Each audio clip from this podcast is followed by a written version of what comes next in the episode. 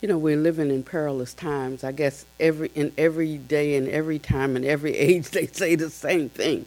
We're living in perilous times. It's perilous because we happen to be here when everything is when everything is going on, and so um, we find ourselves in a uh, uh, a place where there's so much meanness uh, and there is so much uh, uh, side choosing and uh, and it's and it's based on, on, on our views. So I'd like to remind us that uh, there's an uh, an admonition about being so firmly attached to our views. It said, if you want to realize the truth, don't be for or against.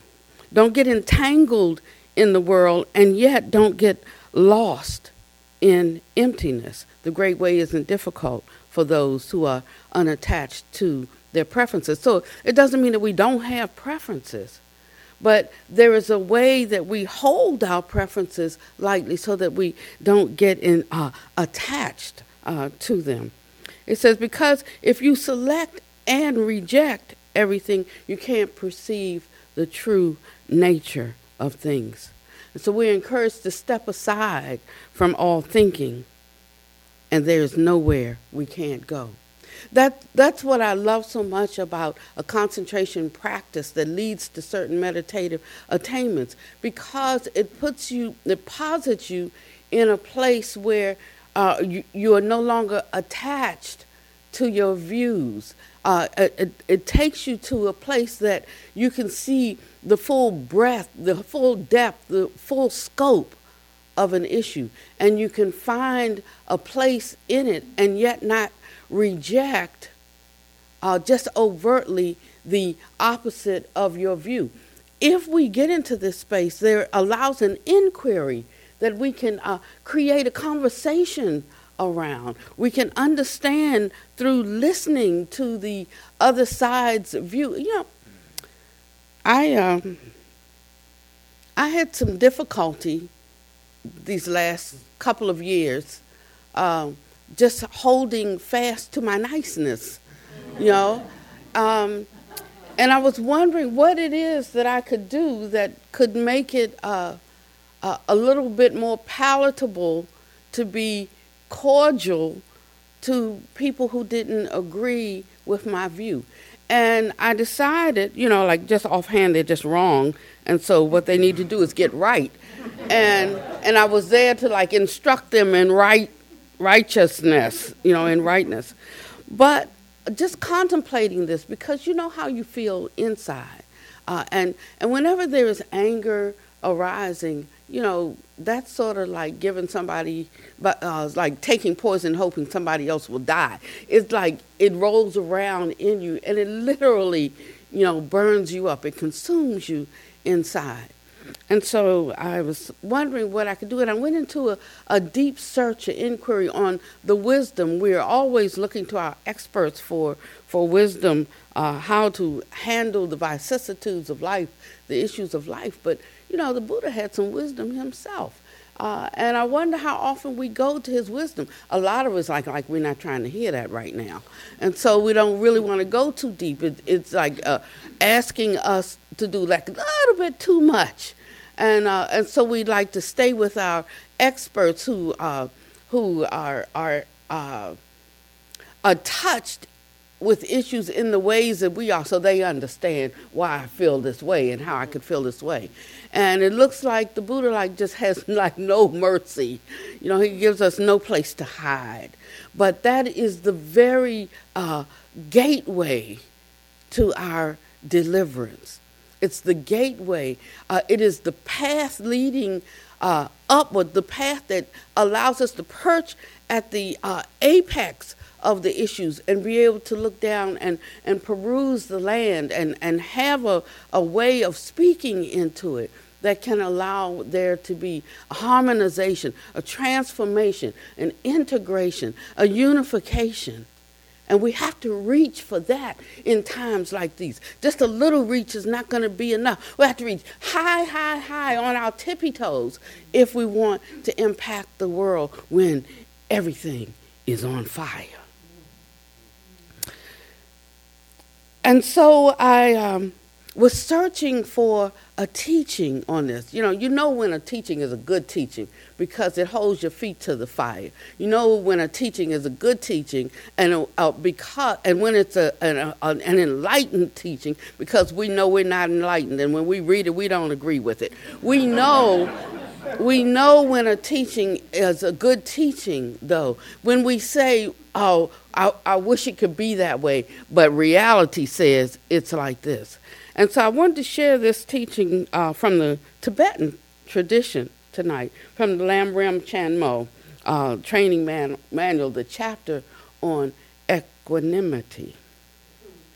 And it's talking about the friend, the enemy, and the stranger. And we're constantly confronted with the, these three root poisons the greed, the hatred that expresses itself in various degrees of, of anger and delusion. And it says that greed points out the friend who helps, anger points out the enemy who hinders or separates one from their happiness. So we've never thought of greed as a pointer, like any good aspect of it. And it's not saying that it is, but it's saying uh, uh, to understand clearly why and how we choose our friends. You know, friends have a benefit. You know, friends come with benefits. And and if you don't get that benefit, then you may not consider them a friend, or they're like a far friend, not a close a close friend. That benefit could be anything from uh, agreeing with what you agree with, doing what you what you need done. Uh, you know, you can just run the gamut of how you uh, speak of your friends and what your friends offer you. They offer you something. There is a benefit to having a friend. Uh, the anger points out the enemy who hinders or separates. If you don't do what I say, don't do what I want, don't think like I think, you know, then uh, we are uh, opposed to each other. It says that this reasoning comes from past and present and projected thoughts of who will help and who will hinder. Now, this is our normal way of assessing and developing friendship. At the end of this, I'm going to talk about true friendship. And then we might have to go home and reevaluate how, how much of a friend are we and exactly who are our friends and why they are our friends. And is that the right reason? Hmm. It says that ignorance discriminates the stranger who neither helps nor hinders. So you have friends and you have enemies, and then you have the rest of the people you know, and the rest of the people are those like they don't really do anything for you, then they don't take anything from you. They don't hinder. So, uh, in that uh, state of ignorance, we have the stranger. And as a result of these, anger hates and seeks to harm the enemy. Greed attaches to and supports and helps the friend, and ignorance sees the stranger with indifference.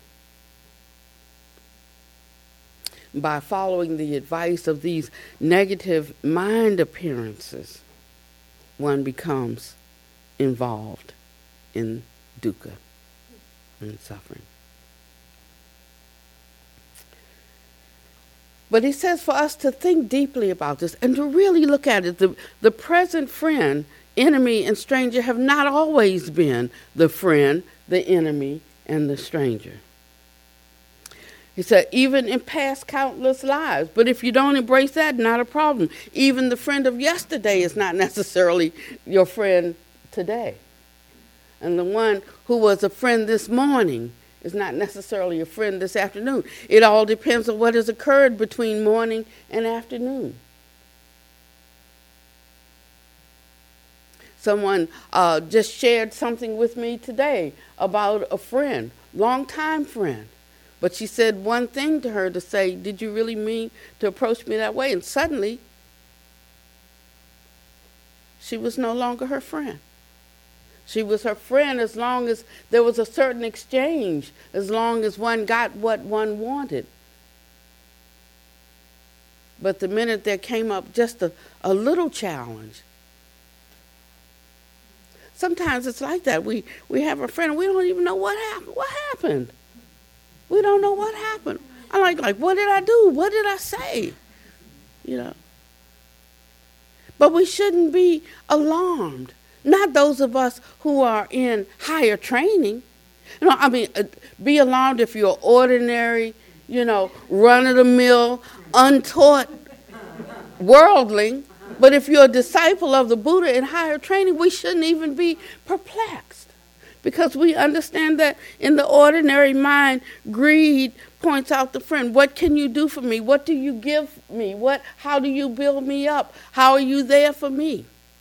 And at any moment that you're not doing any one of those things, it flip just like a you know, turning of the head. There's there's a flip just that quick.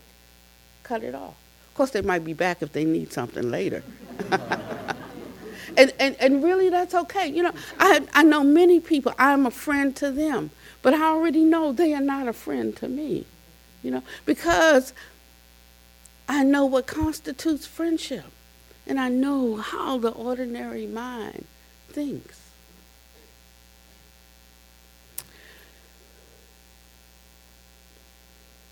It says uh, it can change within an hour. And it does so. Why? Because of attachment to and it says food and clothing, that means the things that we need, our necessities, what's important to us, the things we have to have, and reputation or ego. So if one tries to befriend an enemy for a moment, he can become your friend. The same thing occurs when one treats a friend as an enemy in a moment. Just with the shifting of the mind based on necessity, something I want, something I think I need, how it affects me, my uh, self nature, my ego nature. There was um, a person in our Sangha, and you know, sanghas are tough. ah, yeah. Mm. And we and we have like a, a spiritual community, and everybody like you know, there's this this romanticism, you know, around that sort of thing. You know, we're all gonna live together and work together, play together, and sing kumbaya, and uh, but but when you get there and you find out, well, you know, these are people I wouldn't even associate with out out in the world. That's not like who I would choose to be a friend. We start to really understand about our preferences then. You know, like I, I mean they're all right, but you know, I, I would I wouldn't choose I wouldn't choose anyone. And they're thinking maybe the same thing about you. No. And so there comes a little difficulty. The difficulty being those people out in the world that you could interact with you know, for whatever limited time, at the end of the day, you can go home. But in a spiritual community, everybody's home. There's no place to go to get away from those that you would not choose consciously to live with. And so, in a few weeks, a lot of dissatisfaction can arise because we're looking at what this one is doing, what this one's not doing. Um, and uh, and we're finding our our uh, places that we can uh, um, separate uh, based on how we think about things. And I mean, we can be all uh, looking at the same scripture we all agree that it says the same thing but when we get up and try to live that walk it out be like like the the living teaching i don't know what happens to it. Now all the languages change you know the it's the tower of babel every you know and everybody is c- confounded you know and everybody thinks the other one is at fault. And so he says therefore knowledgeable ones are never attached to food, clothing, you know, necessities, reputation, and ego. Nor are they attached to friends or enemies. Uh oh. Because they understand the impermanence of temporal relationships. See, to survive and to be of help in the world, we're going to have to understand temporal relationships. And we cannot require of people something that they can't give. We have to know that the childish work for their own benefit, but the Buddhas work for the benefit of others. He said, What need is there to say more? Just look at the difference between them. And so he, he lets us know and he encourages us to not be so discriminating between the friend and the enemy and to examine ourselves of what is the true friendship. The friend gives uh, what is hard to give, the friend does what is hard to do. Am I that kind of friend? Do I give what's hard to give? Can I do what is hard to do? Can I endure what is hard to endure? Can I endure ill spoken, painful words?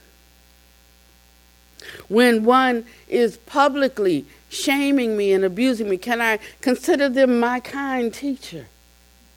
Because when that anger starts to rise, oops, I didn't know that was there.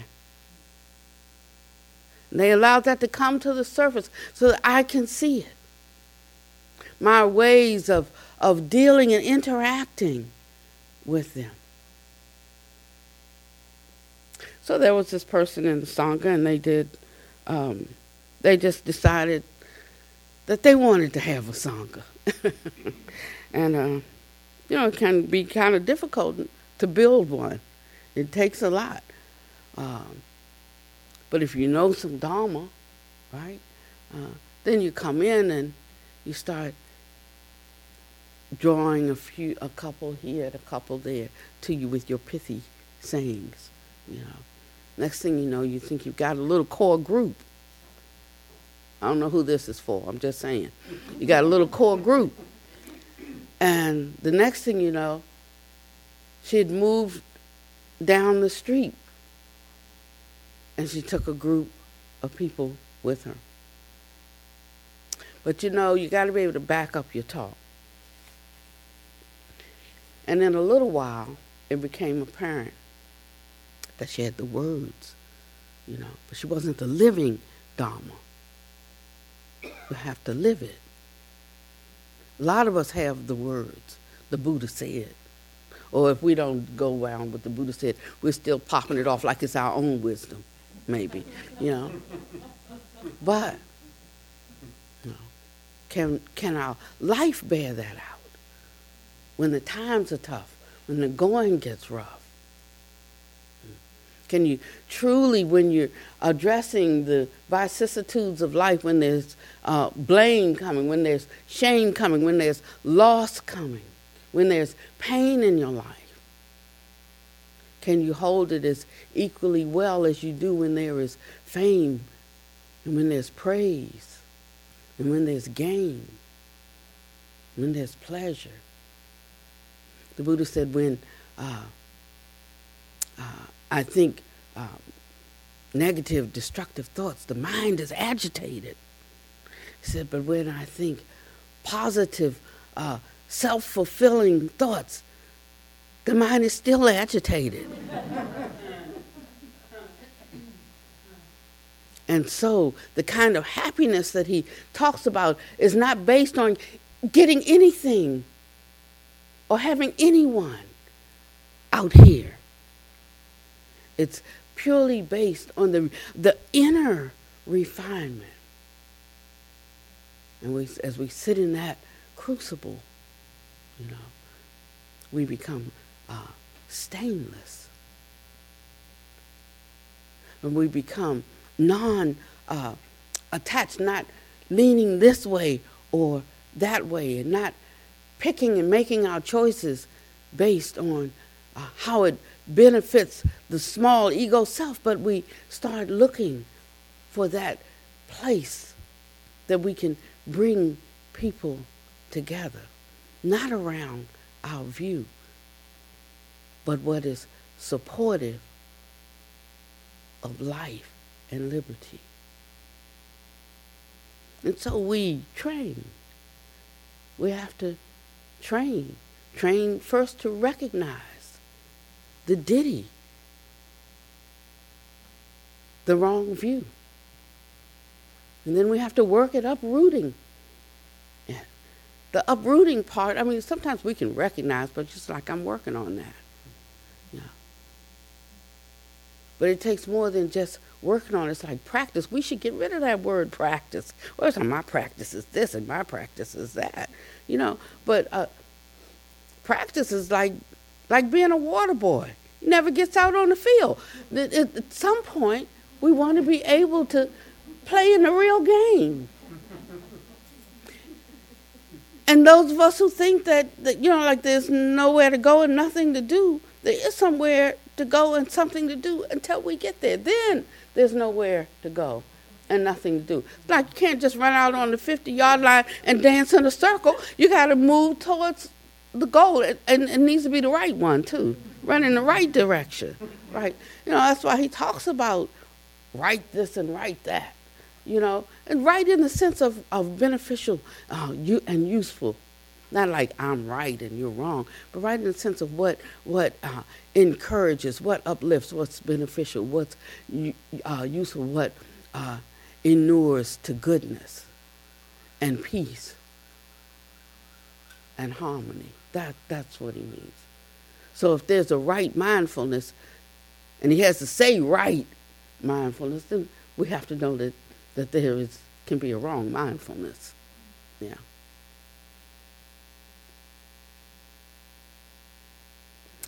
And so we try to figure out how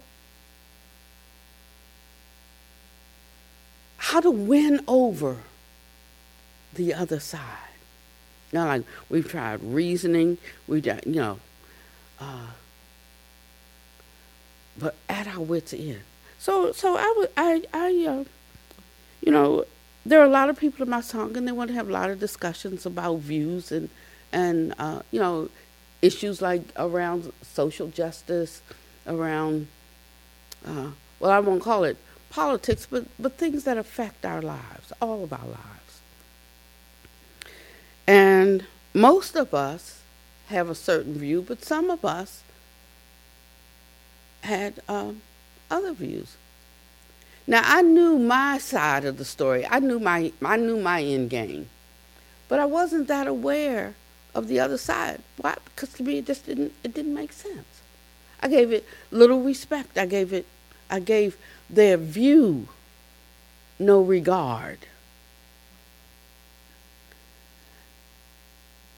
But I decided I would do something. You know, I have a regular station that I listen to and watch all the time. You know, those guys agree with me. Um, I agree with them. And so I just get full of our mutual opinion about the, the state of affairs. So I decided that for a week I would listen to another station. The first day,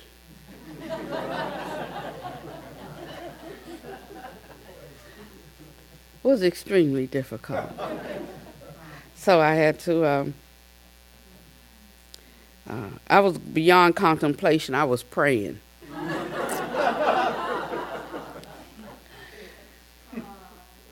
and I was ranting and yelling at the TV, and I was giving them the facts.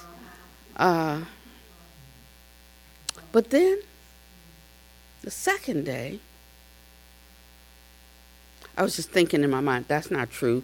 That that's a lie. Uh, it's not like that. Well, don't yeah, because such and such. such. But I, I was just in my mind, just thinking it, you know. By the third day, I was just listening to how they, their view of reality and how they expressed certain things. Just listening. Um, the fourth day, I started thinking, is that true? Is it really like that? By the fifth day, I was thinking, my goodness, is if this is where I was getting my information from, I'd be as up in arms as some of the people that I disagree with are. And by the sixth day, they had almost converted me. and then I understood something, you know. By the seventh day, I could honestly say something had flipped in my understanding. And I could look upon them as my friends, just respecting their view, even if I thought it was wrong, even if I was sure that it was not beneficial or fruitful, but understanding not only why they understood it that way, but the underlying causes and conditions being steeped in greed, hatred, and delusion. And I went from one of a hating temperament to one of an understanding one. And so he says one of a hating temperament and one of an understanding one. They're not 180 degrees apart. They can be this close. The difference is one hates living beings, while the other hates the destructive mental formation. And I changed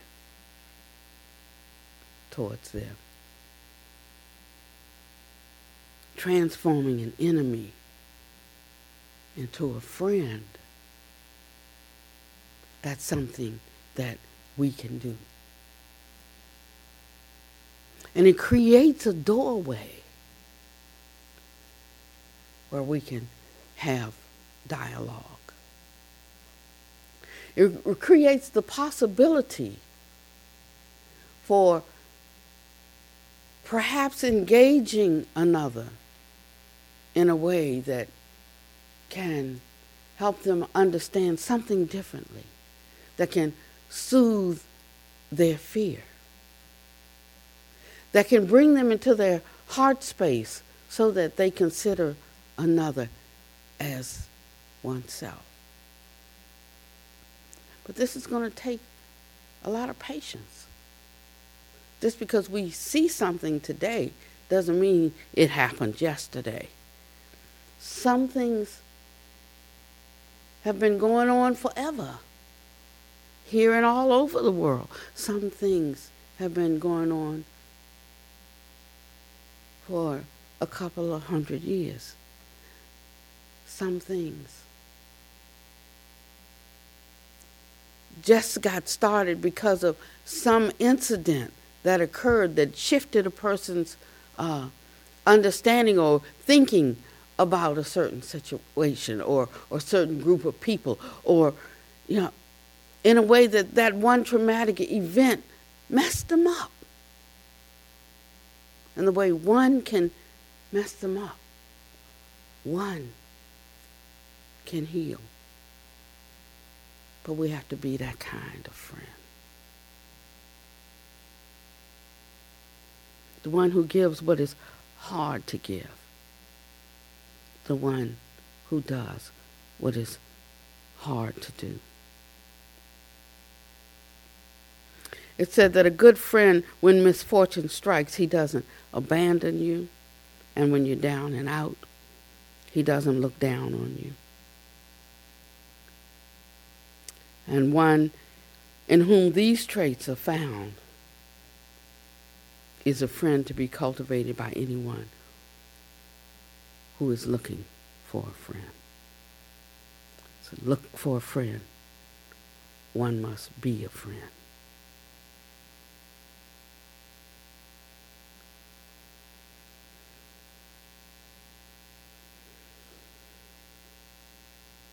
I think that we are right on the verge, right on the edge, at, uh, at a time that the Dharma light can really shine.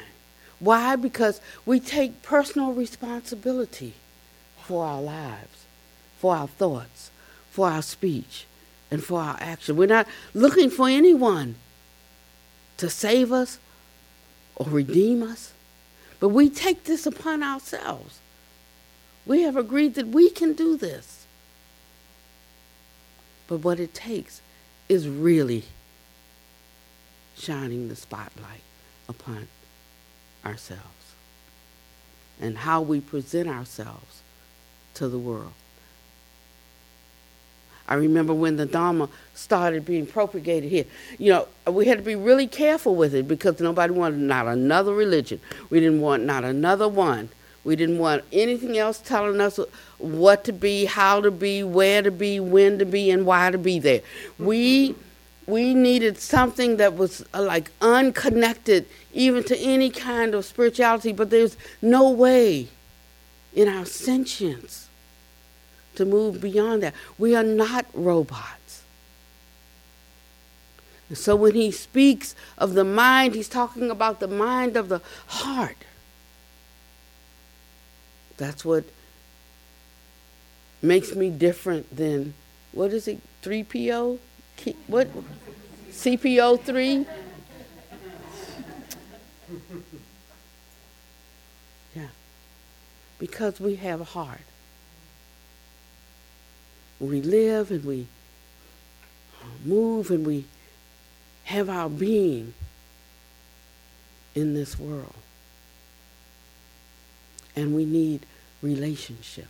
Not, not the me like you, you like me kind, is what he's saying. But there is a basis for forming relationship that's not attached to it always uh, inuring to our benefit. We have to be able to tolerate something and to go through something.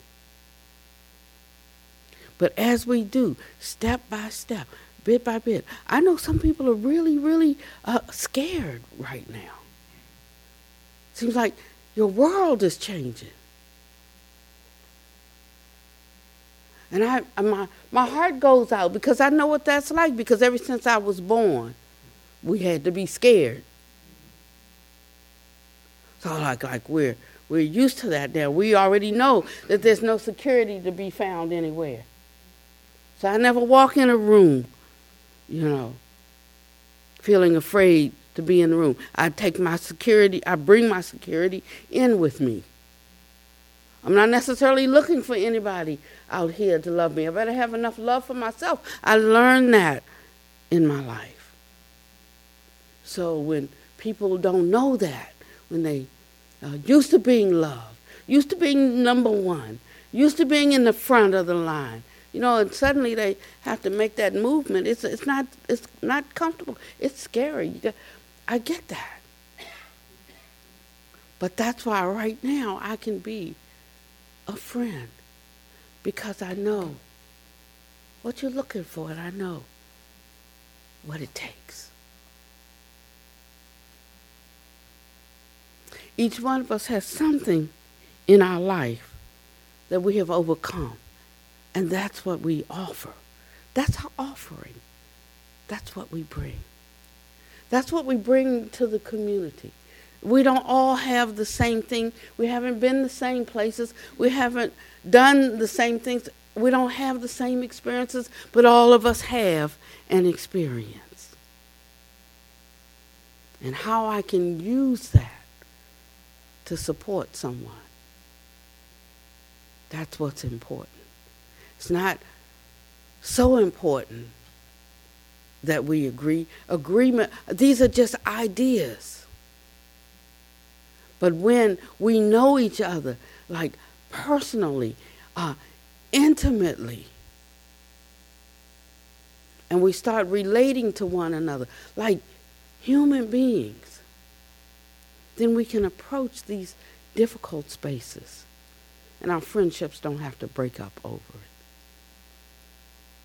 Yes, I'll still have my view. You know, but I just don't have to be attached to it. And in not being so attached to it, it gives me an opportunity to hear something else. So it could be this, which is my view, the right one, and and I can be open to well i could i could kind of see that but you know once you like stuck and fixed on your view and then you hear something from the opposing side that you could agree with like you can't agree with it because you've been so adamant that your view was the right view. And so we like just that's my story and i'm sticking to it. So we just stick to it. But if we were honest we could kind of see how that could be some cause for concern so, how can we reason together? And this is what it's going to take. And it's going to take a long time. And things might even get worse before they get better. Can you handle it? What kind of Dharma do you have? 10 cent Dharma? No. Can your Dharma take you all the way. This ennobling path. They call it the Noble Eightfold Path, but to me it is an ennobling path. It one, it's one that lifts us above the ordinary mind. And with that comes a certain kind of confidence that there's uh, nothing that comes in the course of a day that I can't handle. Therefore, I lose my fear of you. I lose my fear of anything. You do the best you can do, and when you know you've done it, that is sufficient. But when we know we haven't done the best that we can do, when we know we were unwilling, it's like, I just hate myself for that. But we stick with it. Sometimes because we want to be thought of as right.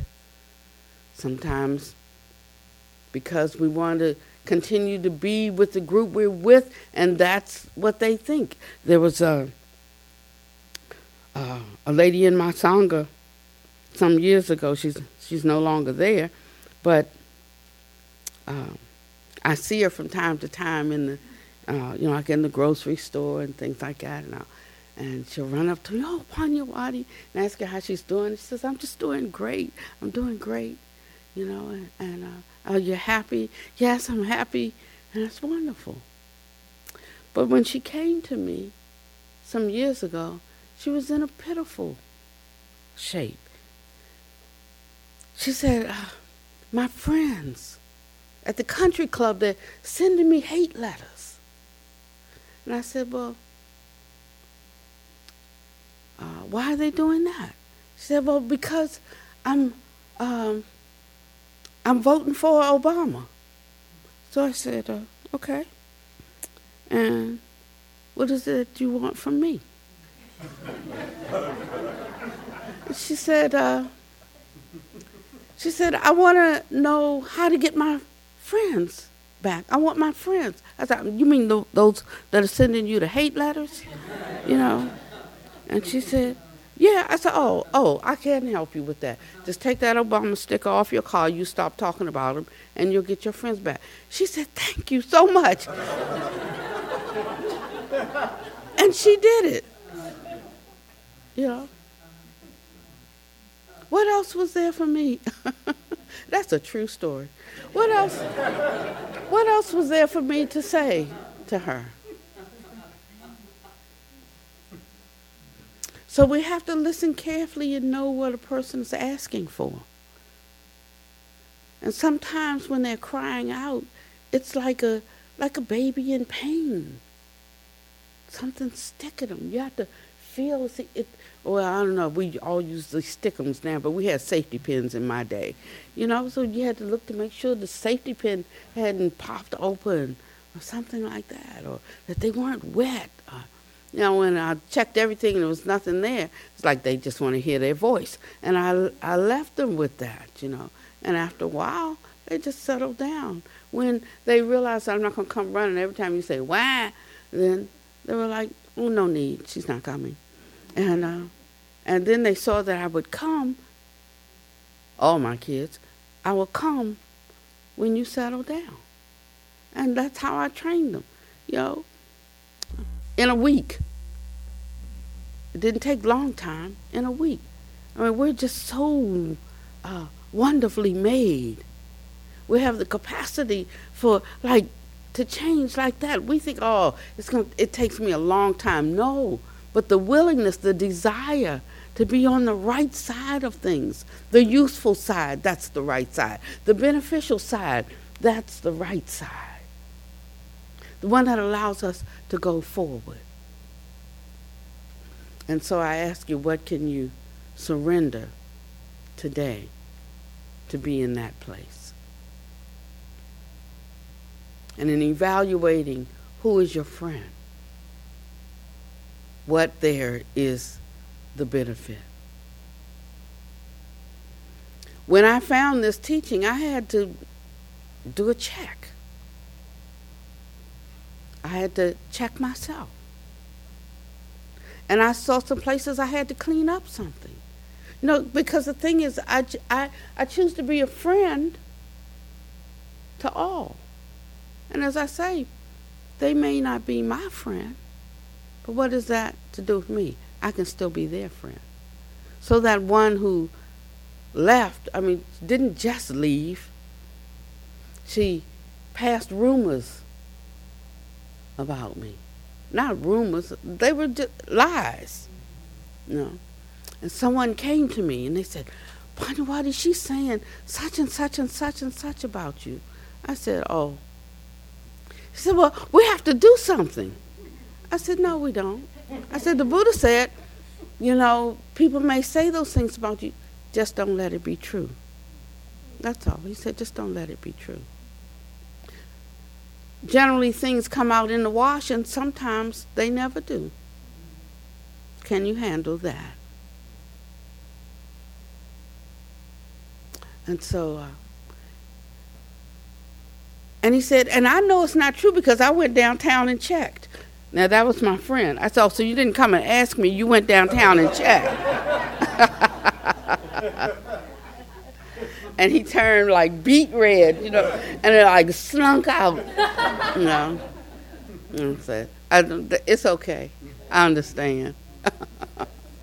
you have to just understand these kinds of things and not be perturbed by them. Just understanding the unenlightened human nature. But we should be better than that. Yeah? So I'm encouraged today that we have a Dharma that can point us in this direction. And that if we are willing to allow it to discipline us, you know, to uproot our unruliness, our impatience, you know, our self seeking nature, and our ways of self aggrandizement, then we will become uh, fit for use, fit for service. It takes a surrender of something to inherit this prize. And we ask ourselves if we thought this was a, a, a show me Dharma, if we thought this was a a Dharma that helps us to be happier with our things. That is not the Buddha's doctrine, nor the Buddha's discipline. But if we want to be free, I mean, really free inside, owing no man anything but to love him, there is a way, there is a teaching, and there is a path.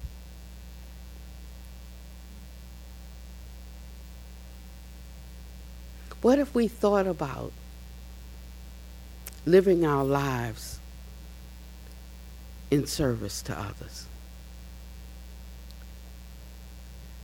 and how that would make us feel. What a sense of worth and value it would give us. How easy it would be to forget about oneself. You know, we're trying to like give up this and give up that and get out the self and, you know. But if we just moved our focus, the Buddha said, For what reason do we go forth into homelessness? He said, To be a refuge for the world. He didn't say we do it for ourselves either. Of course, you know, whatever we do, we do for ourselves. Isn't it true? You know, when whatever seed we plant, that's the tree that grows. That's our fruit. That's our reward. So even when I'm doing something for you, you know, I'm really doing it for myself. It's just no thought I am doing. It's just how it goes, though. That's the great benefit of it. I don't have to worry so much about myself. Just do good.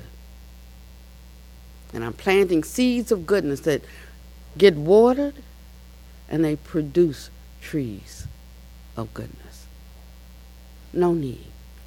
That's why I could give up notions of heaven and hell. You know, I don't have to pray to somebody take me to heaven. I just plant heavenly seeds. And that will be my fruit. That will be my reward. He said, My doctrine is simple do good, don't do evil, and purify your mind. I lay it all down. I lay it all down. Lay it all down in service. I lay it all down, lay it all down, lay it all down in service. I lay down my foolish pride all the pain I feel deep inside. My future and my past are the worthless things that will not last. All my dreams and my ambitions, lust for fame or high positions, the greatest gift that I can give is the life that I live. Oh, lay it all down freely, giving it all to you. Lay it down in service. That's the teaching of the Buddha.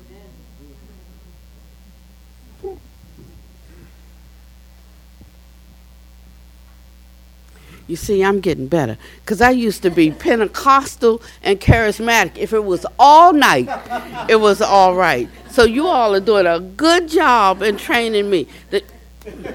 And, and I think I'm even early tonight.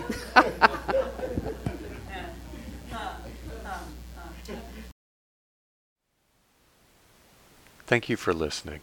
To learn how you can support the teachers and Dharma Seed, please visit dharmaseed.com org slash donate.